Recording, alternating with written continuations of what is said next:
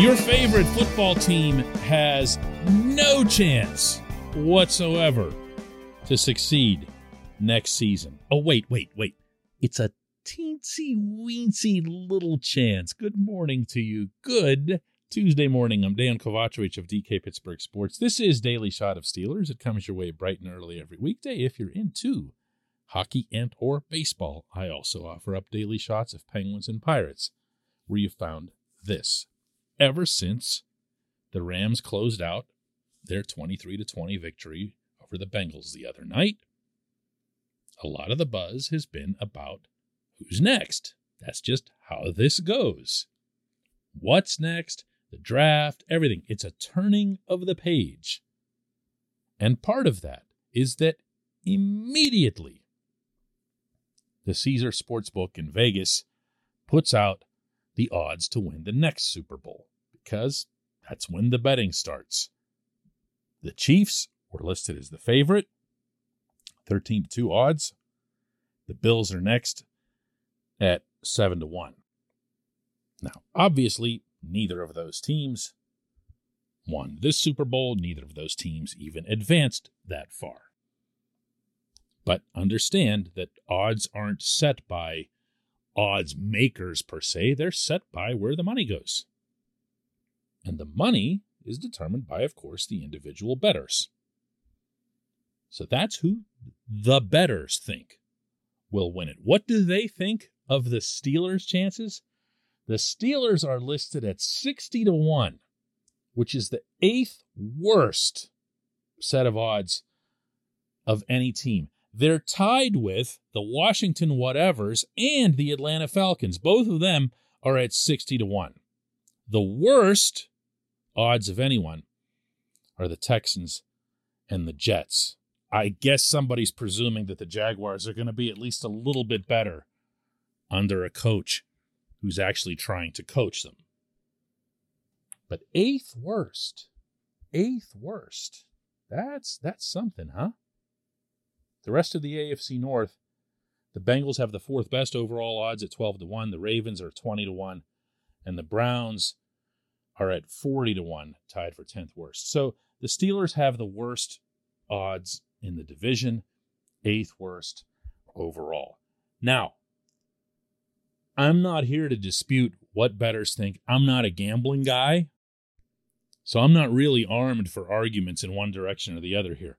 I will, however, freely point out that one main reason everyone was so down about the Steelers in 2021 was their quarterback play.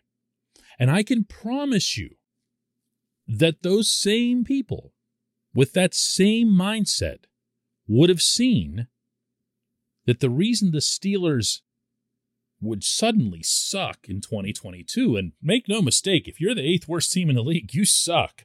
If the Steelers were to drop to that level, they would say to you right now that it would be because of their quarterback play. Well, which is it? Which is it here? The Steelers' quarterback play was horrendous in 2021, according to a whole lot of people, and the Steelers are going to have a different quarterback in 2022, but that's supposed to be the thing that brings them down. This portion of Daily Shot of Steelers is brought to you by Point Park University. Choose from nearly 100 career-focused programs leading to bachelor's, master's, and doctoral degrees. Choose when and how you'd prefer to do that studying, whether it's at Point Park's gorgeous downtown Pittsburgh campus, whether it's online, maybe a flexible hybrid format would work best for you. Find out more about all of this at pointpark.edu. Look, I'm a long ways off from making any kind of predictions about 2022. There's a ton of ground to cover. The team doesn't even have a general manager yet. Okay? It hasn't had a draft. It doesn't have, for sure, a quarterback. We don't know anything right now, and I understand that gamblers don't wait. There's certain bets that you can place at certain times. So once again, I'm going to underscore that I'm not in a position to criticize betting lines, but here's what I know. This is what's like really, really firm in this setting. This head coach, and boy, is this going to get some cringes from some listeners, but this head coach has never had a losing season, okay? Never, as in N-E-V-E-R. So what you'd be predicting for the Steelers to suck would literally come without precedent. Second, the Steelers have the best defensive player on the planet. With all due respect to Aaron Donald and what he just did this past weekend, T.J. Watt is better than anybody. And when you put him on a defense with Cam Hayward, Mika Fitzpatrick, some other pretty good players, and some holes that really don't seem all that challenging to fill, without getting into a long discussion on the state of the defense, I don't see the Steelers' defense as being bad. In fact, I think there's a possibility, a lot of things playing out, that it could be quite good. Not as it was when we last saw it, but as it could be when we next see it. Now, the offense is obviously a different story, but I think we can agree that the Steelers have some top-tier talent on that side of the ball as well. Najee Harris, Pro Bowl, is a rookie. Did a lot of good things. Took some punishment. Learned a lot. Hopefully improved as a result of the first real adversity of his football career. Pat Fryermuth looks like a real, live, big-time tight end. This is the second year. Let's see if he can rise up. Diontae Johnson faded near season's end. I have hope for Diontae. I don't know that he's a true WR1. I don't know that that status matters all that much. I'm open to, in fact, maybe even getting to the point of encouraging the Steelers to think very seriously about a high round pick invested in a wide receiver, even though no one anywhere would see that as a need. The offensive line would benefit immensely from a competent coach. I don't believe in Kendrick Green, but I do believe in Dan Moore. I do believe in Kevin Dotson. Quarterback, I mean, this is obviously the toughest one, but if you looked at the way Ben played and you think it was awful, which most everyone did, certainly on the outside, then again, you should have a pretty tough time suggesting that the quarterback position would be the downfall of the next team.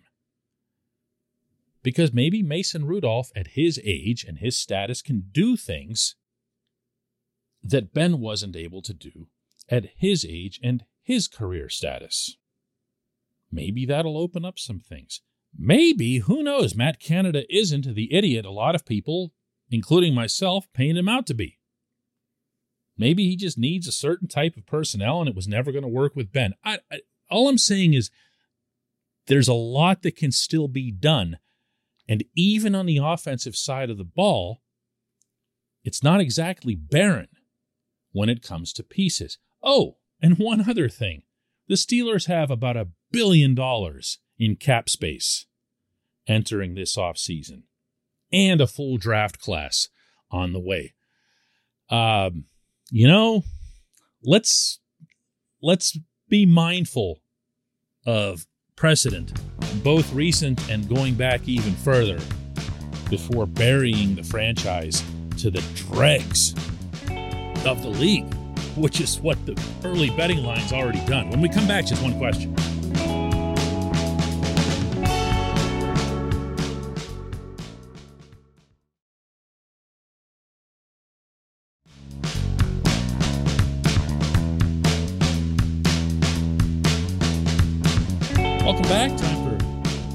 J1Q, and today's comes from Dave, who asks, Cam Hayward is putting together a pretty solid resume. Sacks, all-pro selections, even extremely high Pro Football Focus grades if you're into that sort of thing. Does he get into the Hall of Fame? And if not, what else does he need to do? Does 2 more 8-sack seasons in a Pro Bowl get it done? Dave, I don't know that with Cam, you're going to have a real easy time making numerical cases. He's an interior defensive lineman in a 3-4 as he's talked about himself in recent years, that's hurt his standing. It's hurt his Pro Bowl, his All-Pro status, other awards and recognitions for which he's eligible but doesn't often get, or at least he hadn't gotten until lately. Now, you mentioned PFF. You know, we can laugh off PFF because every once in a while they do something completely insane where you go, what the heck? I'm never paying attention to this again. But enough people are paying attention to what they're doing, and then from there, carrying that over into other similar analyses that are out there. Football Outsiders is one that I like, but even the league itself does next-gen stats now where you can just get more information about how players are doing, particularly in the trenches where there aren't really solid statistics. But to try to answer your question, sacks will help. Sacks will definitely help. The kind of season that he just had now with 10 of them, despite losing Tyson Alualu and Stephon Tuitt and having to do a whole lot more than what he should have been asked to do, both in terms of snap count and responsibility, and even getting moved around on the line and being deployed at nose tackle because the Steelers couldn't even manufacture a nose tackle. That's the kind of thing that gets noticed around football, inside the football world, but it's the kind of thing that fades hard in the waiting period from the time you're done to the time people start discussing your eligibility. It won't be easy. Pro Bowls will help. All-Pro will help. Being in a discussion, as Cam was for a decent part of this year, for Defensive Player of the Year, even though he was on the defense that had the actual and ultimate Defensive Player of the Year.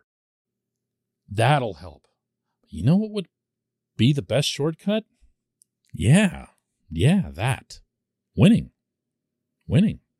Look, Cam's going to be 33 next season. Cam will have to be, no choice in this matter, one of the Steelers' best players on either side for them to contend, for them to apparently immensely exceed expectations. Cam is going to need longevity, and he knows that, and he's up to it. I asked him, this was in Baltimore, I asked him if he believes that he's still getting better, that he's actually getting better with age. And, you know, some people will say that in a hokey way, and, oh, I sure am. I'm smarter, maybe not able to do this or that I was when I was younger. Cam's answer to me was, I have no choice. And he didn't just mean that, I'm sure, from the team standpoint. He meant that from, he wants the Hall of Fame. He wants the Hall of Fame. Somewhere on what I'm sure is a really long list of motivations, the Hall of Fame is there. And I'll bet if he had to choose between a Super Bowl championship and a Hall of Fame, he would take the former. But the latter's right there. It's right there. It's going to be work. I appreciate the question. I appreciate everyone listening to Daily Shot of Steelers. We'll do another one tomorrow.